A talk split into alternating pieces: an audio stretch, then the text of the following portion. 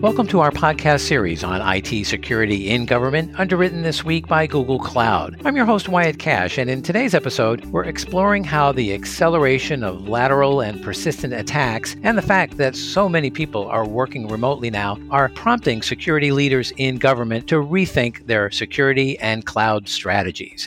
Our guest today is Dan Prieto, strategic executive at Google Cloud for Public Sector. Dan formerly served as chief technology officer at the Department of Defense, and then as Director for Security Policy for the White House National Security Council in the Obama administration. He's held senior leadership roles at the Council for Foreign Relations at IBM and the Center for Strategic and International Studies and McKinsey, and joined Google three years ago. Dan, thanks so much for joining us, and welcome to the program. Thanks so much, Wyatt. Glad to be here. Well, let me start by asking there have been some significant security breaches, as we all know, that have come to light this past year, which have made many agency leaders really reevaluate a lot of their security strategies. What is different about some of these attacks, and how will that shape security strategies moving forward?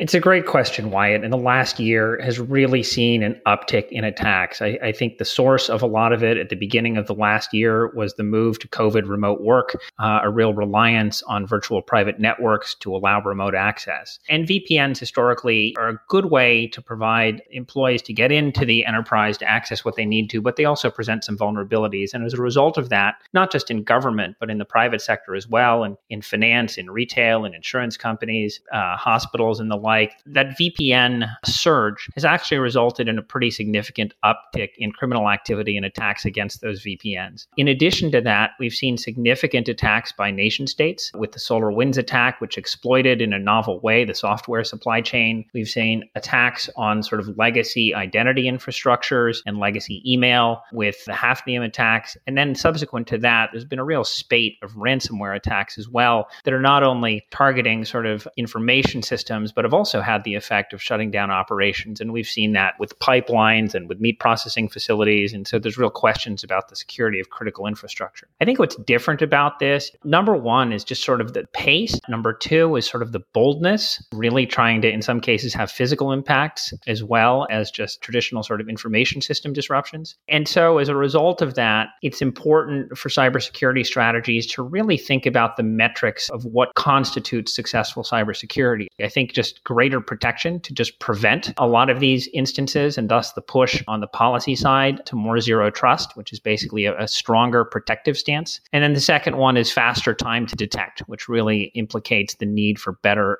end to end cybersecurity analytics. Well, trust is certainly becoming a more critical component of security. We certainly saw it getting more attention from the White House executive order on cybersecurity for the nation. Where do you see the majority of government agencies on this journey to invest in zero trust architecture?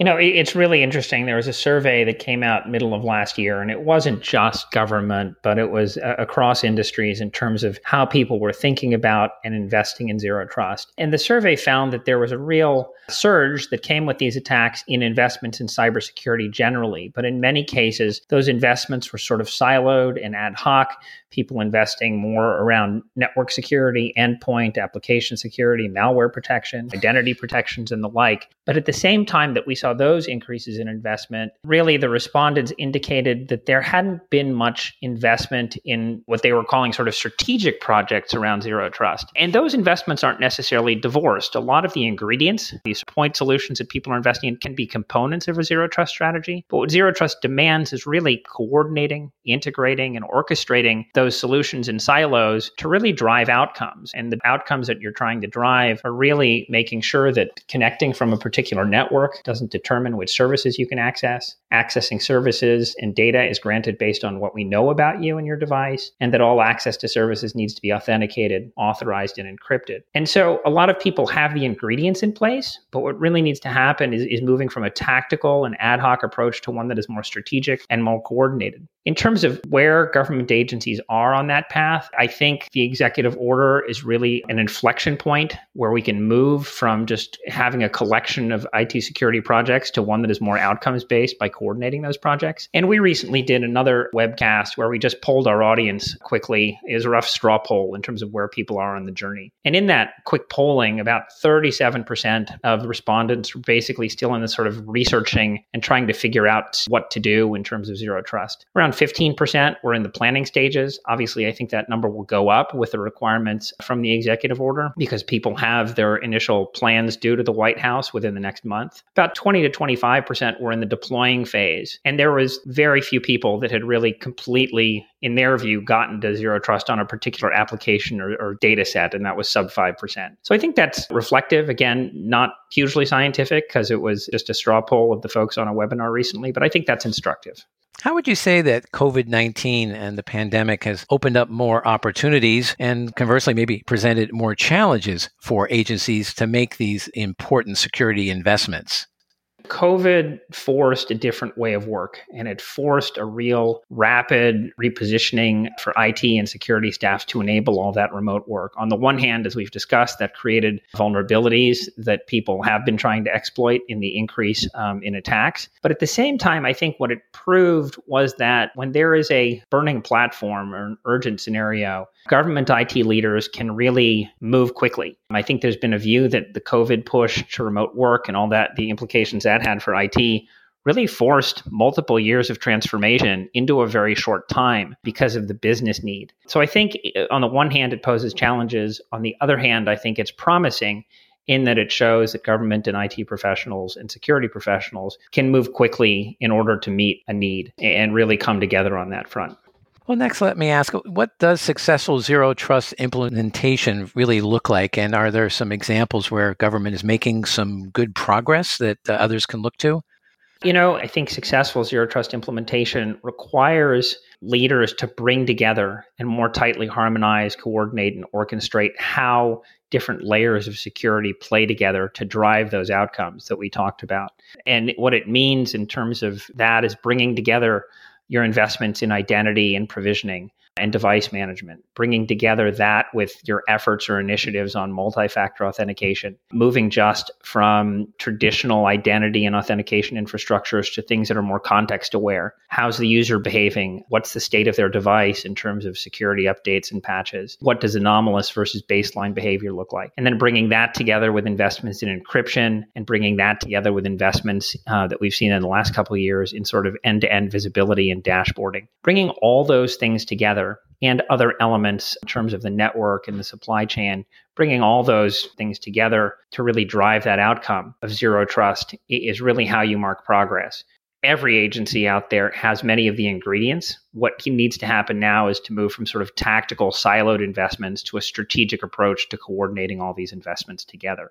And in terms of progress, I think we've seen over the last year, definitely the level of awareness is up. Now the level of perceived responsibility is up with the White House executive order. I think what's important is that the awareness needs to extend not just to IT executives, but to business executives as well. And I think the executive order does a good job of doing that. I think uh, the executive order has also shed light on the need for better data and log collection. That piece of the executive order can be stronger in practice, not only collecting the data, but making sure you can analyze it, which can be a big challenge for folks. And I think the cloud can really advance that. And then we've also seen people think really hard about de risking the legacy environment, particularly around identity, infrastructure, and legacy email. And in some cases, we've had agencies and departments adopt more modern cloud based collaboration tools that we provide to help advance and accelerate their journey to zero trust. We've also had a lot of inquiries for putting web based and SaaS based applications behind zero trust protections with our extension of our BeyondCorp zero trust history, basically as a way to wrap wrap web and SaaS based applications behind Zero Trust. Lastly, Dan, we know that applying zero trust to everything is going to be a long term journey. So, in that light, what would you recommend as a strategy for prioritizing investments to move forward faster with zero trust in the shorter term? I think it really requires departments and agencies and their leaders to understand the core relationships between IT and sort of their business mission and serving the customers of that organization. And then prioritizing the applications and data that are really most important and which would have the most impact on the mission and customers if disrupted. And so I think there's actually a lot of guidance out there already that can help organizations prioritize the applications and data that are most important to their mission. There's guidance, for example, on the federal civilian side out of OMB, and that's guidance that I worked on when I was in the White House regarding high value assets. And, you know, on the national security and DoD side, there's similar guidance to think about what high value assets are. I think one important thing to note is that high value assets, they don't equate to what's classified versus unclassified. You can have critical information and applications that are unclassified. So, for example, with the recent nation state attacks, we saw the secretary of a department, their email uh, was penetrated. And that sensitive and privileged communication is just as important to the functioning and decision making of the department as is any classified data.